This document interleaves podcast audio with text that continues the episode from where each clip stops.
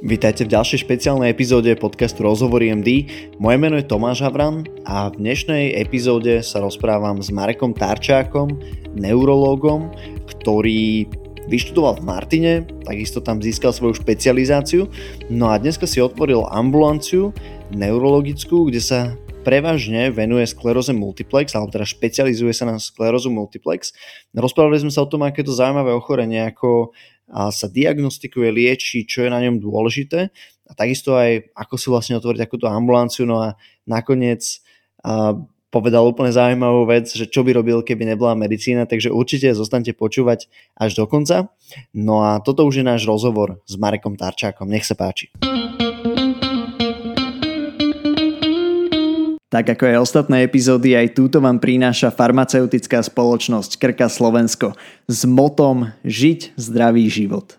Predtým ako začneme, ešte chcem poďakovať spoločnosti Novartis, ktorá podporila túto špeciálnu epizódu a mohol vzniknúť rozhovor s Markom Tarčákom pre všetkých budúcich neurológov a možno už aj terajších mladých neurológov, ktorí sa chcú inšpirovať o tom, ako si založiť vlastnú ambulanciu a dozvedieť sa niečo viac o skleróze multiplex. Takže poďme na to.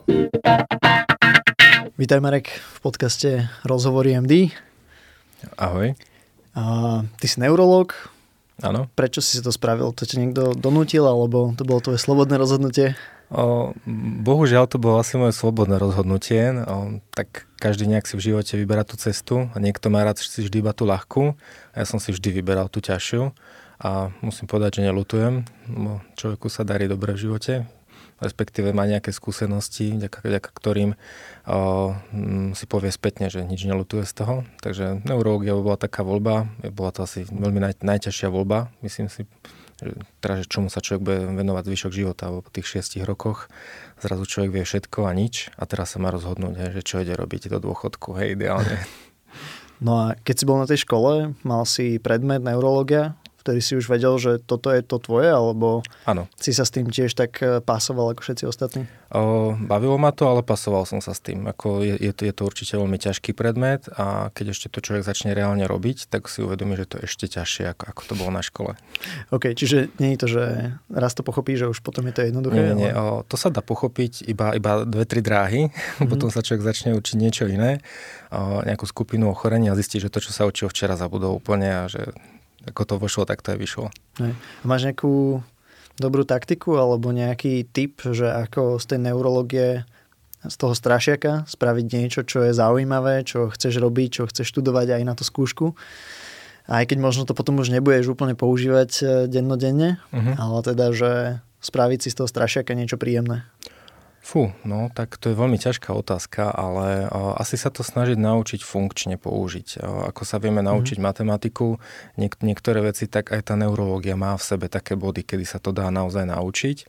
Samozrejme nie všetko na spameť, to, to bohužiaľ sa nedá. Čiže niečo má takú, že logiku. Také záchytné a... body, mm-hmm. Uh-huh, z ktorých potom človek vie ďalej vychádzať aj podľa mňa v ďalšej praxi, keď robí niečo iné. Mm-hmm. Čo sú tie záchytné body? dáš mi horšie a horšie otázky, o, tak jednoznačne od, snažiť sa odlišiť nejaké tie o, centrálne poškodenia od periférnych. Mm. Hej, po, po, po prípade poruchy vedomia, na základe čoho môžu byť aké tie jednoduché vyučovačky, hej, že čo je vlastne neurologické a čo je už interné, lebo s tým sa stretávame asi najčastejšie, čo je tzv. Že extracerebrálna príčina, to je naše mm. obľúbené slovičko, aby sme nemuseli prijať pacienta. Áno, áno. Dobre, čiže toto, potom asi nejaká tá základná anatómia, tá uh-huh. uľahčuje potom určite celé áno, všetko ďalšie. Určite áno. Tak tá anatómia je základ, neviem, neviem ako to učia na ostatných lekárskych fakultách, u nás sa na tom dosť bazíruje uh-huh. a musím povedať, že veľakrát si spomeniem na slova pani profesorky ešte z prvého, druhého ročníku, že tá anatómia treba ju vedieť, lebo naozaj, keď sa to človek naučí, aspoň orientačne, lebo nedá sa, však to je jasné, že všetko, tak potom už si vie odvíjať veci. V nejakom kontexte samozrejme tá mm-hmm. anatómia sa potom ľahšie učí. Áno. No, ty si sa teda nejak rozhodol pre tú neu- neurológiu, asi ešte pred tou neurológiou, alebo počas? A jak si potom a, išiel na nejaké stáže, že úplne si išiel za tým svojím, že ja budem iba neurológ a nič ostatné? a išiel si na nejaké nepovinné praxe. Ako to vyzeralo? Robil si nejakú vedu prípadne? Nie, nie, nie. Ja som, ja som nerobil nič. Ja som mm. nerobil nič. Ja som popri škole pracoval, som musel takže ne, nebola čas na nejaký výskum, ani na vedu, ani na stáže, mm. jednoducho absolútne nič. V podstate po fakulte, ako som hneď skončil, tak som sa snažil čím skôr nastúpiť, aby som si mohol ďalej zarábať už týmto. Ale ja som ešte popri tom trošku tak podnikal, aby to bolo nejaké také znesiteľnejšie v tej škole, respektíve čo sa týka tých, tých toho príjmu. Mm. No. V čom si podnikal? Ja som mal takú firmu v Londýne a venovali sme sa nákupu a predaju technológií, takže... OK, to je také celkom neštandardné pre medika, že má firmu v Londýne. Áno, áno, ja som taký celý trošku neštandardný. Čo je ešte neštandardné uh, o tebe? Tak mám zubnú ambulanciu, zubnú kliniku v Martine. OK. takže, takže asi tak. Takže medicína je vlastne hobby a, a zarábaš v iných svojich podnikateľských mm-hmm. endeavors, Ako, ako keď mám byť úprimný, vždycky som medicínu chcel robiť hlavne z toho, aby ma to bavilo. Lebo ako náhle to človeka nerobí, nebaví a robí to v podstate z donútenia, že to je mm. príjem. Ten výsledok nie je taký kvalitný, alebo respektíve s tým úsmevom, keď človek ide do roboty, aj keď tí pacienti sú niekedy veľmi protivní, to si môžeme povedať, tak aj tí protivní pacienti ocenia ten úsmev, že človek si nechá tú náladu tým úvodným ich zlým náladením nejak zničiť. Hej. Mm-hmm. Mne môj školiteľ na diplomovke hovoril, že on bol zubar teda, stále je, ale že on by sa najradšej nastavil tak, že by išiel do roboty v pondelok, v stredu a v piatok že vždy vie, že keď ho aj niekto akože naserie, alebo je niečo, čo už proste nedáva, takže ďalší deň má voľno, alebo že ide robiť niečo iné, presne venovať sa nejakom podnikaniu, alebo nejaké vede a podobne. Tak e, neviem, či sa mu to nakoniec podarilo, ale znie to tak, že tiež si to nejak vyskladal, že teraz máš tú ambulanciu, asi čiastočne sa venuješ ambulancii, čiastočne nejakým ďalším veciam. Tak e, ako bola teda tá cesta e, po škole? Išiel si do nemocnice, chcel si spraviť čo najrychlejšie atestáciu, si mi hovoril. A čo je tá zlatá cesta k tomu spraviť si čo najskôr atestáciu, naučiť sa a mať takúto confidence, aby si potom mohli ísť aj do ambulancie napríklad? Asi veľké nadšenie. Mm-hmm. Veľké nadšenie, snažiť sa vidieť všetko. To si pamätám, moje prvé tri mesiace bolo, že som chodil domov z roboty úplne s rozžiarenými očami, lebo v podstate u nás v Martine sa robia intervenčné výkony, cerebrovaskulárne u nás vlastne prednosta bol jeden z prvých, ktorý s, tým, ktorý s tým začína v rámci Československa, takže to bolo úplne veľké wow, že teraz akutná cievná príhoda. Myslím si, že veľa medikov si myslí, že ten neurológia je naozaj to kladivko, hej, pacienti ležiaci na posteli, nejaký radikulár, niekde nejaká chronická záležitosť, ale naozaj neurológia vie byť aj veľmi, veľmi akutná. A dokonca tam potrebuje neurológ znalosti nie len z neurológie, ale aj z internej medicíny, z kardiológie, dokonca zára, hej, aspoň nejaký taký ľahký prierez, lebo tá cerebrová skôrna jednotka je veľmi ťažká. Tam tí pacienti sú naozaj väčšinou postarší ľudia, ťažko polymorbidní s inými komorbiditami a potrebuje človek vedieť akutne zareagovať. Hej. Nemôže tam nechať niekoho z bradykardio, že mu ide 20 hej, za minútu alebo 150 len tak a čakať na kardiologa, kým kardiolog príde z iného pavilónu. Hej. To, je, to, to nie je doktorské. Hej. To je také mm. alibistické, že ja som neurolog, ja si urobím svoje a čakám. To nie. Čiže si, si v nemocnici odkrúžil tie nočné služby, uh-huh všetko a zatestoval si a potom si bol, že hneď, že ideš do ambulancie, lebo dneska máš ambulanciu ano. neurologickú? Áno, áno. V podstate ono to začalo asi tak dva roky dozadu o, s môjim najlepším kamarátom ešte z vysokej školy, on je z okolností zubár, uh-huh. a veľmi dobrý zubár. A tak eh, my sme tak začali dva roky presne dozadu, že on tak robil tiež v nemocnici a tam ten nápor pacientov je obrovský, plus ešte do toho učil, chodil si ešte privyrábať a hovoril, že ho to strašne nebaví. A mu hovorím, však na vysokej škole sme niečo spolu robili, to podnikanie v tom Londýne, že, že poďme vyskúšať, hej, že otvoríme ti ambulanciu a uvidíme, tam sme dali všetky svoje peniaze, ja som ešte predal auto, aby, aby, aby sme vôbec mali na kreslo a na tieto veci a postupne prenajali sme si priestor v meste a celkom pekne sa to rozbehlo. No s tým, že no, sme si samozrejme gentlemansky podali ruky, že ako náhle si ja urobím špecializačnú skúšku, tak sa pridám a budeme to nejak spolu ťahať, lebo vždycky je tým dvom lepšie ako samému. Mm. Aj keď myslím si, že veľa ľudí si to nemyslí, že teraz je každý taký, že sám, sám, sám, ale keď má niekto toho veľmi dobrého kamaráta, tak naozaj tá, tá, ten nápor aj tej dokumentácie všetkého sa ako rozloží na dvoch a je to úplne super potom. Čiže teraz je tam už aj neurologická ambulancia. Áno, áno, v podstate v rámci áno. zubnej kliniky. Áno, tým, že ja som vlastne v novembri zatestoval, mm. mesiac som čakal na diplom, takže hneď sa začali riešiť papiere. Jasné. A aký bol ten prechod z nemocnice do ambulancie? Že bol to šok, alebo bolo to úplne také, že jasné, že toto chcem? O, viac, menej, viac menej v podstate to nebolo až také zlé, tým, že ja som začal robiť tú ambulanciu roztrúsenej sklerózy, ktorú máme v Martine ako centrum. Mm-hmm. O, veľa, veľa pacientov, mm, je to, je to štandardne, že príde nejaká sestra poprosiť, či nevyšetri niekto známeho s úplne inou diagnózou, takže samozrejme sa dalo. A veľakrát som zastupoval kolegyňu mm, vlastne počas dňa na tej príjmovej ambulancii, kde naozaj prichádzajú tie také ešte pera, peri, perakútne prípady, ktoré nejdú na urgentný príjem.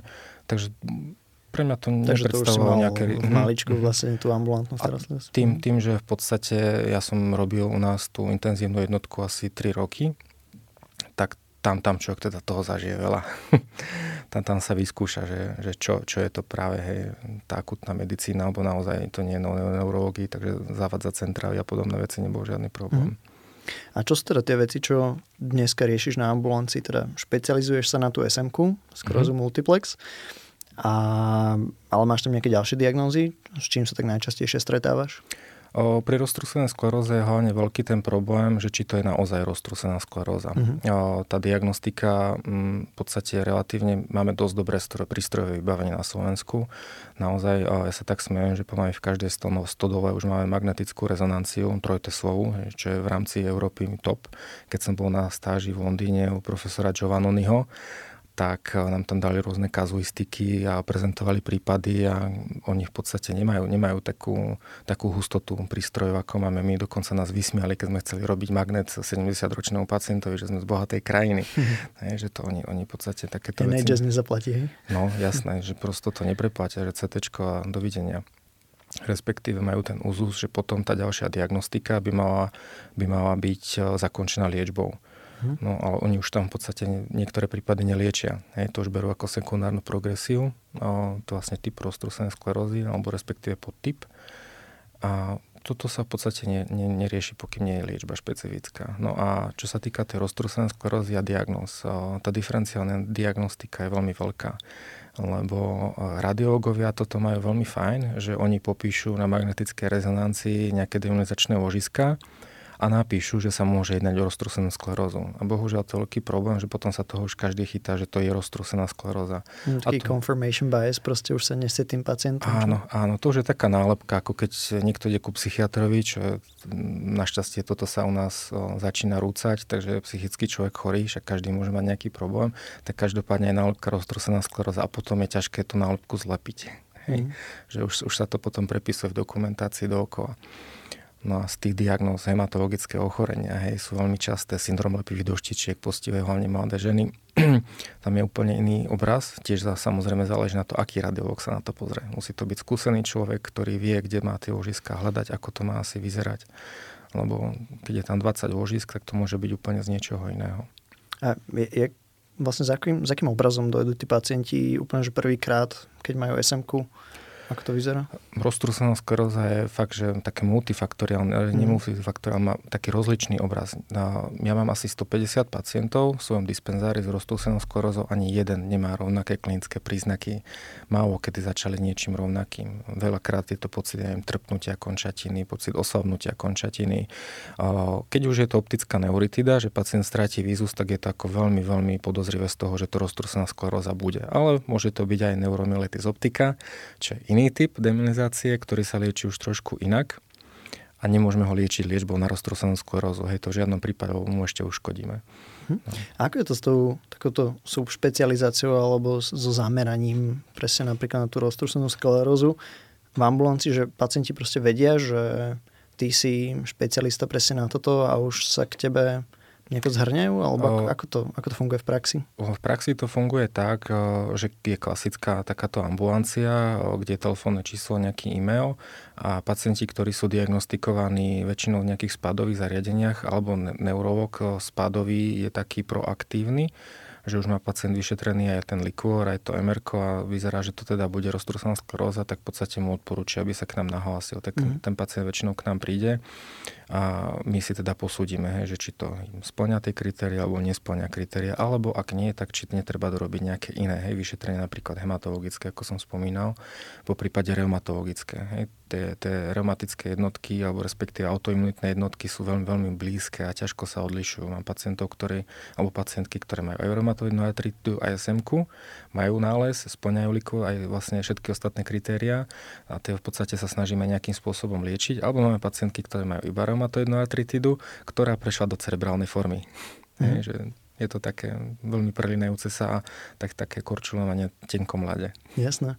Ja sa ešte snažím nejako pochopiť, že ako je to v praxi, hej, že ty si sa, spravil si atestáciu, išiel si do vlastnej ambulancie a rozhodol si sa, že proste budeš sa venovať e, pacientom, pacientkám presne s týmto ochorením, alebo to tak nejak, že toto ťa najviac zaujímalo a tým pádom sa začal robiť taký úzus v Martine, že Marek nie, nie, sa do toho vyzná? Nie, nie, nie, tak to nebolo. V podstate za mnou prišiel profesor náš asi po roku, alebo po 3 čtvrte roku a bola to taká tá klasická, že je klinická potreba, uh-huh. aby ste to robil tak k tedajšiemu nášmu primárovi som si sadol do ambulancie, začal som počúvať tých pacientov, zistil som, že mám depresiu z toho ale začalo ma to celkom baviť. Aj hlavne kvôli tomu, mm, že veľakrát, keď človek si vydobie hlavne od poisťovne tú intenzívnejšiu liečbu u pacientov, keď už má nejaké tie vedomosti, že ktorý pacient asi bude progredovať rýchlejšie na základe magnetickej rezonancie, likurových vyšetrení a vlastne ostatných a má pocit, že bude progredovať rýchlejšie a teraz si ho nastaví a vydobie si tú takú intenzívnejšiu liečbu a zrazu vidí, že 5 rokov pacient je úplne stabilný, nič mu mm. nie je, nemá, že, nemá alebo má minimálne klinické ťažkosti tak je to taký veľmi pekný, príjemný pocit vnútorný, hej, že do imunitného systému človek zasiahol takto a stojí to, hej, ako hej. to má byť. Tiež je to ochorenie, pri ktorom sa deje množstvo výskumu, sú stále nejaké nové lieky, nové postupy, nejaká fyzioterapia a podobne, že aj to je asi celkom také motivujúce, nie? Že, že dejú sa veci, že to nie je také statické, že proste dávame iba tento liek stále dokola a funguje to a už všetko o tom vieme? No, toto to, to, to je veľký problém, o, tak ako to vlastne platí asi u asi v iných odboroch, nie každý pacient je rovnaký a nie každý pacient zaberie na rovnakú liečbu mm. rovnako, hej, že ja sa toto vždy snažím vysvetliť lebo veľa tých pacientov si niečo načíta na internete, veľakrát tie informácie sú už také, že fajn, lebo naozaj už fungujú tie propacientské organizácie a snažia sa overovať tie dáta, takže prídu s niečím, ale majú predstavu, že áno, práve tento liek mi zaberie. Hej. Veľakrát mm. sa to bohužiaľ nestane, čo človek ich nastaví na to, lebo oni to už majú v tej hlave nejak zafixované, veľmi ťažké to odfixovať a zase tá compliance pacienta, aby to aj reálne niečo iné bral, tak skúsime, nastavíme, zistíme, že pacient sa má horšie. Takže musíme to, musíme to prehodiť na niečo iné. Hmm. Tá SMK býva väčšinou diagnostikovaná mladým ľuďom, väčšinou ženám. A ako sa pri tej prvotnej diagnoze, keď sa to už naozaj že potvrdí, ako sa s tým nejak vyrovnávajú, že rozumejú, že čo to je, ako to asi funguje, alebo je to teda vaša rola a neurologov to nejako vysvetľovať, alebo tých pacientských organizácií? O, tak ako si povedal, je to väčšinou ochorenie mladých ľudí od tých 20 do 40 rokov, ale stretávame sa v podstate s detskou populáciou. Mm. Pokiaľ len tak väčšina, väčšina z tých pacientov chodí sem do Bratislavy. A potom už keď prídu do toho adolescentného veku, tak potom prídu podľa, podľa vlastne bydliska k nám. O, prevažujú naozaj väčšinou ženy, a, ale je to aj kvôli tomu, o, m, v podstate bola taká švedská štúdia, ktorá identifikovala skupinu génov, volá sa to, že G, 2TVAS, a oni majú vlastne, tieto ženy majú predispozíciu na autoimunitné ochorenia, ako je roztrúsená skleróza, reumatoidná artritida, diabetes, myslím, že jednotka a takisto aj autoimunitná hypotyreóza. Máme naozaj veľa pacientov, ktoré majú tri diagnózy z tohto. Hej. Hm. Niektoré dokonca štyria z psoriazou. No. Takže, takže o, tie ženy v tomto dominujú. Nuž, o, ako sa vysporiadajú tí pacienti s diagnózou, je to veľmi naozaj individuálne. O, nie je to viazané ani na vzdelanie, ani na pohlavie. Sú pacienti, ktorí to zoberú ako normálne fakt v živote, s ktorým sa musia popasovať a potom sú pacienti, ktorí sa v podstate zrútia. Hej. Neviem nájsť nejaký vzorec, že mm, ktorý pacient je na tom lepšie. Každopádne je istá skupina povolaní, ktorí, sa, ktorí si to veľmi ťažko pripúšťajú. Uh-huh. Napríklad lekári? Nie, psychológovia. Psychológovia. Uh-huh, uh-huh. A stretávame sa s tým na pracovisku často. Ne, nevieme, čím to je. Máme aj lekárov, samozrejme, tí, tí, tí to relatívne zobrali asi ako fakt, hej, mm. že jednoducho niečo to sa také deje, ale psychológovia to dnes sú trošku ťažšie, dokonca sa odmietajú liečiť. OK, to je zaujímavé, lebo tá ale prognoza... Nechcem, nechcem, nechcem ich uraziť, hej, teraz hej. to, len, to len taká moja osobná skúsenosť. Hej uvidíme, že časom, že či je to nejaká iba odchylka. Ja si osobne alebo... myslím, že, že je to skôr tým, že veľmi, veľmi to rozoberajú. Mm. Že to majú rozpýtvané do toho každého detailu a potom nevedia, čo s tým. Mm-hmm. Že niektoré veci treba niekedy zahodiť za hlavu, za hlavu a zobrať ich také, aké sú. Hej. No a teda, ako vyzerá tá prognoza, lebo zase si závisí, že u akého pacienta, ako zaberá tá liečba a tak ďalej, a že pacienti vedia byť veľmi dobre liečení a dlho kvázi bezpríznakoví, alebo teda minimálne nejaké príznaky. Už to... pri, primárne, prepáč, že som mm-hmm. tak skočil hneď, primárne je to, aby to bolo reálne potvrdená roztrúsená mm-hmm. Aj všetky dáta hovoria o tom, že neviem, nejakých 5 až 10 z každého centra nie je roztrúsená skleróza. Mm-hmm. Ale bohužiaľ po vyučení všetkých možných alternatív sme na nič lepšie neprišli. viem, viem, že je to možno také, ale keď to človek začne robiť, tak zistí, že to tak naozaj je. Lebo poprvé sa tie jednotky veľmi prelínajú autoimunitné a po druhé zatiaľ nemáme niekedy lepšie vyšetrenia, ktoré by nám potvrdili, že to jednoznačne je roztrúsená skleróza. No čo sa týka liečby. Ja keď som začínal, tak to bolo možno o nejakých 5 liekoch, teraz už sa bavíme o nejakých, neviem, neviem presne 7-8, plus ešte niečo prichádza, ale už je to cieľená liečba, ktorá je pardon, zameraná na B lymfocyty. A tie sa javia ako relatívne taký, taký kruciálny faktor v, tom, v tej autoimunitnej odpovedi a zacielení na nich. A, a veľa pacientov prichádza s tým, že sa cítia okamžite, že budú invalidizovaní zo do pár rokov. Hej. Tí pacienti majú naozaj pocit, že skončia na vozíku, ale neviem, kedy to bolo možno 25% pacientov, teraz sa bavím možno o ledva 5%. A to sú pacienti, ktorí ako keby neskoro naskočia na tú vlnu liečby. Hej, že sú dlho, dlho v odzvukách sušení niekde na rajóne, nevie sa im poriadne, čo im je, len im niečo trpne, pomalšie chodia, a ten, ten lekár ich nejakým spôsobom došle buď k neurologovi, alebo do, v podstate na hospitalizáciu, že by sa im dorobili tie ďalšie vyšetrenia. Tam jednoznačne treba urobiť likvorové vyšetrenia serológie. Záleží samozrejme od veku. Hej, ak máme staršieho pacienta, tak nepotrebujeme robiť rozsiahlu diferenciálnu diagnostiku. Ak máme mladého pacienta, tak áno, aj reumatologický screening je fajn. Aj nejaká anamnéza od rodičov, hej, či náhodou tam neboli skoré infarkty a už sa potom vieme aj na tú hematologickú stránku pozrieť. Mm-hmm. Ako to vyzerá s takou komplementárnou liečbou, že sú nejaké lieky a potom existuje nejaká taká sekundárna prevencia, nejaká stráva, cvičenie, fyzioterapia, čo, čo je také, že naozaj už dokázané, že to dobre funguje ako komplementárna liečba? V podstate všetko z toho, čo si povedal. A, tak, a čo z toho? Čo, čo z toho najviac?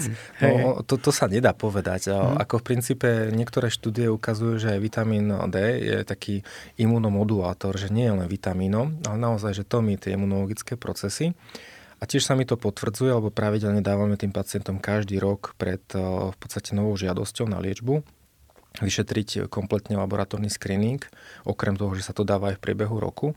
A ten vitamín D u tých pacientov, ktorý je nízky, tak tí prekonali väčšinou v priebehu roka relaps, alebo ho prekonajú v najbližšej dobe a tí, ktorí majú stabilný, tak naozaj sa cítia úplne, že fajn počas celej doby liečby. A potom ešte samozrejme aj strava. Uh-huh. Ak sa niekto dlhodobo stravuje v podstate zle, sú tam vlastne jednoduché sacharidy, tak pravdepodobne aj niečo priberie, pokým sa nepohybuje. A takisto aj ten zhoršený pohyb. Pohyblivosť môže hej, byť takým faktorom nové, nové, nového ataku. Zas na druhej strane, keď pacient športuje a ja neviem, zabehne 40 km, dostane atak a zniží sa mu vlastne funkčnosť o 50%, tak stále zabehne 20 km. Ja to hovorím tým pacientom, že je to stále viac ako ja. Takže oni sa väčšinou na, tom smiať a pochopia, že áno, že to je takisto, hej, šport, endorfíny, to sú všetko, všetko lieky, respektíve o, prirodzené látky nášho tela, ktoré pomáhajú to telo nejakým spôsobom držať vitálne. Takže strava určite odporúča sa stredomorská, to znamená čokoľvek, ryby. Niektorí pacienti si načítali, že aj červené meso, ja som sa to nikde nedočítal. Veľmi dobre to majú rozpracované v tom Anglicku, tam majú, každé centrum má aj svoju dietnú sestru, ktorá v podstate tým pacientom radí v jedálničku a potom takisto majú aj svojich fyzioterapeutov. Bo už ten samotný šport je fajn, ale u niektorých pacientov, u ktorých sa vyvíja aj spasticita, no, je relatívne dobré, keď pravidelne trénujú. Hej, to, mm. to je veľmi fajn. No a ako to vyriešite? Presne sa chcel opýtať, že a, si tam ty v tej ambulancii a ty to nastavuješ tú liečbu a aj si zároveň fyzioterapeut a dietný poradca, alebo sú tam nejaké medziodborové spolupráce, že je to podchytené? Toto bohužiaľ podchytené ešte úplne nie je. Moja kolegyňa mala takú veľmi dobrú iniciatívu s jedným fitness centrom v Martine, že majiteľ v podstate priamo trénoval tých pacientov a dokonca myslím, že mali aj zľavu asi nejakých 50% na vstupné, čo je celkom fajn. A naozaj on bol na kurze v Prahe, povysvetľoval im cviky, čo majú cvičiť, ako majú cvičiť a veľa, veľa ľuďom sa to páčilo. Ja im väčšinou vždycky iba hudím do okolo, aby pravidelne chodili, aby nejaké, nejaké robili nejaký tréning, po prípade im ukazujem videá na YouTube hej, počas, počas toho nášho rozhovoru, že čo, mhm. čo by asi tak mohli si pomôcť a ako. A čo sa týka tej strávy, tak áno, tam, tam sa vždy snažím nejaké tie potraviny, ktoré sú práve že imunobústre, ktoré snažia sa tú imunitu vyhecovať, tie sa im vždy snažím tak dať do merku, že aby to vyučovali zo stravy. Lebo to je naozaj dokázané, že to môže mm-hmm. spustiť a tak. Si spomínal, že teda aj nejaká tá genetická podmienenosť tam, tam je. Ako to možno vidia mladé ženy, ktoré sa rozhodujú, že budú mať deti alebo už majú deti a teraz uh, dáva zmysel robiť nejaké genetické vyšetrenie aj tým deťom, prípadne je nejaká prevencia, niečo, čo sa dá zistiť, robiť? Mhm, jasné. O, v princípe je to prvá otázka, ktorá vždy padne u každého mladého, čo, mladého človeka, ale aj staršieho, ktorý už má deti, že či je to dedičné. V podstate udáva sa asi do nejakých 4%, o, mm. čo je v podstate zanedbateľné. Pri roztrúsenej skleróze má veľký význam epigenetika. Je to mm, v podstate taký odbor, ktorý, ktorý hovorí o tom, že áno, človek má niečo zakodované vo svojej DNA, ale faktory prostredia môžu niečo spustiť, po prípade zabrzdiť. Hej, u roztrúsenej skleróze sa bavíme naozaj o tých faktoroch pozitívnych, to znamená aj s akými vírusmi sa po, počas života človek stretol, aké ochorenia ostatné prekonal a samozrejme v akom prostredí žije. Hej, či tam je veľa stresu alebo nie je veľa stresu. A tam sa vlastne môžeme dostávať presne aj k tej hladine vitamínu D, že keď ideme od rovníka smerom ku o severnému alebo južnému polu, v podstate tak tá prevalencia roztrúsenej sklerózy je väčšia. Škandinávské krajiny by vedeli o tom rozprávať veľa. Čo by mohol byť taký ten take-home message pre medikov, že toto o SMK musíš vedieť, lebo akože keď nebudeš, tak je veľký prúser na skúške. A, tak keby si dal úplne také, že v bodoch, že toto, toto, toto je dôležité, čo si majú pamätať? No, urči, určite by si mali pamätať, záleží podľa toho, že aký je skúšajúci. U, u nás je to tak, že príde pacient s nejakou neurologickou symptomatikou, že čo mu nám robiť. A keď som počul veľakrát, že MR alebo EEG, tak je to také vtipné. Každopádne vždycky hej natio. Bez problémov. Mladý človek môže mať aj krvácanie, ale keď už vyučíme takúto vec, tak určite u mladého človeka treba myslieť na tú roztrúsenú sklerózu, odporúčiť magnetickú rezonanciu po prípade, keď má poruchu vízu. Hej, to je jedna z najčastejších, no ak nie najčastejšia, udávaná uh, symptomatológia pri roztrúsenej skleróze. Hej, príde pacient s tým, mladá baba, že ako si dneska od rána vidím zahmanie na práve oko, už to trvá druhý, tretí deň, začala mi trpnúť ruka, že čo mi je. Ja mám dokonca takú spolužiačku zo strednej, ktorá toto takto prechodila po 5 rokov, prišla s ťažkou parezou a chcela ísť na svadobnú cestu do Nepálu. Hej, tak čo s ňou robiť? Takže sme ju rýchlo, rýchlo napichli a dali kortikoidy do tašky a nech sa páči, môže ísť do Nepálu. Takže to je také základné. Takisto likorové vyšetrenie je veľmi dôležité, oligoklonálna skladba, ktorá nám hovorí o tom, že či ten autoimunitný proces, tak zjednodušene povedané, prebieha intratekálne, alebo je to pasívny prenos osera, alebo sú ochorenia, ktoré môžu robiť aj pasívny prenos a takisto nejaká elektrofyziológia, evokované potenciály a OCT, očné vyšetrenie tiež veľmi dobré. OCT nám v podstate hodnotí v podstate hrúbku tej ganglionárnej vrstvy na sietnici a to je taký, by sa dalo povedať, niekedy je prediktor toho, že či ten pacient dostane atak alebo nedostane atak. A už sa mi to potvrdilo pár pacientov. Mm-hmm. No a do budúcna ako to vyzerá, že predpokladám, že na Slovensku sme cutting edge, čo sa týka svetu, dúfam. O, ako, nie, ako, akože zle? Nie, myslím práve, že, že sa snažíme nejako ten svet v rámci liečby SMK asi ako, čo nasledovať. Si ja, čo si ja myslím ohľadom neurológie, tak ja si myslím, že sa snažíme nasledovať mm. možno, možno rok pozadu, hej, oproti mm. ostatným krajinám, čo je veľmi super tá neurológia, tým, že to nie je operatíva, tak naozaj tie elektrofyziologické metodiky máme v podstate všetky takže ne, nemusíme nič dobiehať. A, a ohľadom liečby, o, tie spoločnosti sa jednoducho naozaj to snažia sem pretlačiť čím skôr. Ako človek jeden, jeden to môže zobrať z hľadiska biznisu, ale z hľadiska tej efektivity je, je to veľmi fajn, že človek môže poskut, poskytnúť tomu pacientovi naozaj adekvátnu liečbu ako vo svete. Mm. Čo myslíš o 10 rokov, 15 rokov, 20 rokov, že diametrálne toto bude niekde inde? Ako, ako tak očakáva, že sa bude vyvíjať tá liečba SMK, ale vyslovene, že aj tá prognoza. Um, ja, ja si osobne myslím, že, že nie. A tým, že máme teraz momentálne relatívne dosť dobre zacielenú liečbu na B lymfocyty, a, tak to asi takto trošku zostane. Mm. A, len bude to v fajn v tom, že už nebudeme vydávať SMK v podstate na vozíku tak skoro, po prípade vôbec. Lebo naozaj, ja čo mám tých pacientov, ktorí sú takto na tom zle, tak sú na tom kvôli tomu, že naozaj premeškali ten počiatočný, mm. počiatočný, to počiatočné obdobie liečenia sa. A to je veľmi dôležité. Zachytiť to čím skôr. Viem, že pár takých postarších neurologov má tú tendenciu to začať liečiť až po druhom relapse alebo ataku, čo, čo je v podstate už veľmi zlé. Hej. Už ten druhý atak môže byť niekedy tak ťažko poškodzujúci, že naozaj ten pacient už má nejakú tú parézu a už tretí atak už môže urobiť to, že skončí na vozíku, aj keď bude mať intenzívnu liečbu. Mm. Takže liečbu máme super, zacielenú, pevne verím, že ešte niektoré preparáty prídu a už, už to bude skôr len také hranie sa, alebo naozaj, o, keď postupujeme v intenzívnosti liečby, tak musíme brať aj nejaké rizika, ktoré tá liečba prináša. Hmm. Sú, sú lieky, ktoré nám robia potom nejaký následný iný autoimunitný zápal mozgu, v podstate niečo iné, ako liečíme a z toho potom vykorčulovať je niekedy tak ťažko, ale bohužiaľ, keď chceme ochorenie zastaviť, tak musíme použiť aj to. Čiže tá výzva je dneska si dostať tých pacientov čo najskôr do tej ambulancie, uh-huh, aby boli čo najskôr a dobre diagnostikovaní. Pevne, pevne verím, že to uh-huh. neurobi teraz veľký púl pacientov, ktorí majú tetániu a podobné, podobné diagnózy na neurologické uh-huh. ambulancie, lebo naozaj veľakrát to môže byť skrytá aj diagnóza, že pacienta označíme, že má hyperreflexiu, kvadrohyperreflexiu, uh-huh. cholosteky a má tetániu a reálne má SMK. Tam je, uh-huh. To je tiež také, že odlišuje, čo, čo to je. No a teraz pre nejakých nádejných neurológov, že čo sú možno pre teba ešte také smery v tej neurológii alebo ochorenia alebo nejaké skupiny pacientov, kde, kde si myslíš, že by bolo zaujímavé sa pozerať, možno robiť aj nejaký výskum a venovať sa im, vyslovene špecializovať sa na nejaké takéto konkrétne, či už ochorenia alebo skupiny pacientov, kde ti to dáva taký najväčší zmysel o 5-10 rokov, že, že kam tá neurológia tak nejako smeruje. Že keď sa niekto chce takto špecializovať, ako aj ty, že na čo konkrétne? Že, že na čo? No, u nás v neurológii je to tak, že na, na čokoľvek sa bude človek špecializovať, tam to bude úplne super. Poprvé mm-hmm. je nás málo a tá generácia, ja neviem, od 35 do 45 alebo pomaly do 50, to mám pocit, že chýba. Mm-hmm. Že naozaj tých eh, špecializovaných neurológov, ktorí sú už echt neurológovia, nie je to a, a oni v podstate za chvíľu pôjdu do dôchodku a potom bude tá naša generácia, nás je tiež strašne málo.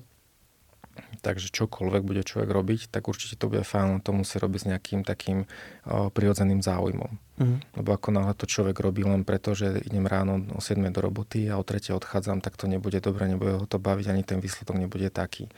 Ale úplne super sú extra pyramidové ochorenia, že jednoducho tam naozaj oni vedia veľmi dobre zasiahnuť do tej liečby. A keď to pacienta skompenzujú Parkinsonika napríklad, tak ako je, je to tiež pekný, pekný, pekný výsledok, hej, že príde pacient, ktorý je úplne vytuhnutý, má freezing, hypomimický a dá mu, dá mu to lovodopu, hej, zjednodušene povedané a zrazu ten pacient sa má skvelo, chodí, funguje a doká, dokáže sa nazad vrátiť do toho aktívneho života. Takisto pri roztrúsenej skleróze, takisto cievne mozgové príhody. Ten, kto má rád tú akutnú medicínu, tak tam sa naozaj človek nájde, hej, pokým, sa, pokým na danom pracovisku alebo niekde poblíže nejaká, nejaký intervenčný stôl. A tá kombinácia je naozaj, by som povedal, že vražedná. Tam sa pacienti s ťažkými poškodeniami v priebehu dokonca pár minút dokážu zlepšiť do takého stavu, že s nimi človek dokáže normálne komunikovať, sú schopní v chôdze bez nejakého veľkého deficitu. A to sú tiež veľmi pekné výsledky. Mm-hmm. A dá sa to tak kombinovať, že, no asi sa to dá, keď ty to robíš, že sa špecializuješ na tú smk a zároveň máš ambulanciu, že nie si v nemocnici. A je to taká štandardná cesta, že, že keď sa špecializuješ na niečo, dá sa to v ambulancii a zároveň si aj, že dobre zarobíš, a, alebo že lepšie je to v nemocnici, ak sú možno nejaké benefity, čo je také praktické? No, čo je praktické. No, do, do tej nemocnice človek uh, musí ísť, či chce alebo nechce. Mm. Hej. Tá špecializačná skúška je tým podmienená. Uh, ako to je v ambulancii, ťažko povedať. Hej, v podstate ja som teraz začal, takže ešte nemám nejaký mm. finálny výsledok, že, že, že ako to vyzerá, ale nie je to zlé. No, každopádne uh, človek by mal mať aspoň taký všeobecný prehľad všeobecný prehľad aj o tom, že čo tomu pacientovi na začiatok dať, aby keď už náhodou príde do tej špecializovanej ambulancie, aby si to tam vedeli zhodnotiť. Teraz napríklad hovorím o Parkinsonovi, že máme podozrenie, že pacient má Parkinsona, reálne podozrenie, ale má nejakého ťažšieho, po prípade to, po prípade to nejakým spôsobom má pocit, že to progreduje, alebo že to nie je Parkinson, alebo Parkinson plus syndrom, čo je tiež dobrá kombinácia a, tak ho skúsiť nastaviť na liečbu a odoslať ho v podstate na, na vlastne odborné pracovisko, ktoré sa tomu venuje a oni potom už vedia posúdiť, že aha, dobre, toto mu nezabralo, tak asi sa ideme vydať nejakou inou diagnostikou a vyskúšame niečo iné. Prídu na úplne iný typ ochorenia napríklad. Mm-hmm. Ako náročné otvoriť si ambulanciu neurologickú? Si hovoril, že není ich až tak veľa, že asi tí aj ambulantní neurologovia sú celkom žiadaní. Je to také, že všetci na teba začnú hádzať z vúcky peniaze, že Ježiš, nie, eh, správte tú nie, ambulanciu? Nie, nie, vôbec, vôbec to tak nie, nie je. O, nikto sa s vami nechce rozprávať, ani banka. Hej. Prečo? O, neperspektívny odbor pre nich. Ako okay. ja, ja to, to, a to hovorím teraz o tom kamarátovi Zubárovi, keď sme začínali. Pre banku sme boli absolútne neperspektívni. Zubár? Áno, áno. OK. Takže požičať peniaze, preto som musel predať aj to auto.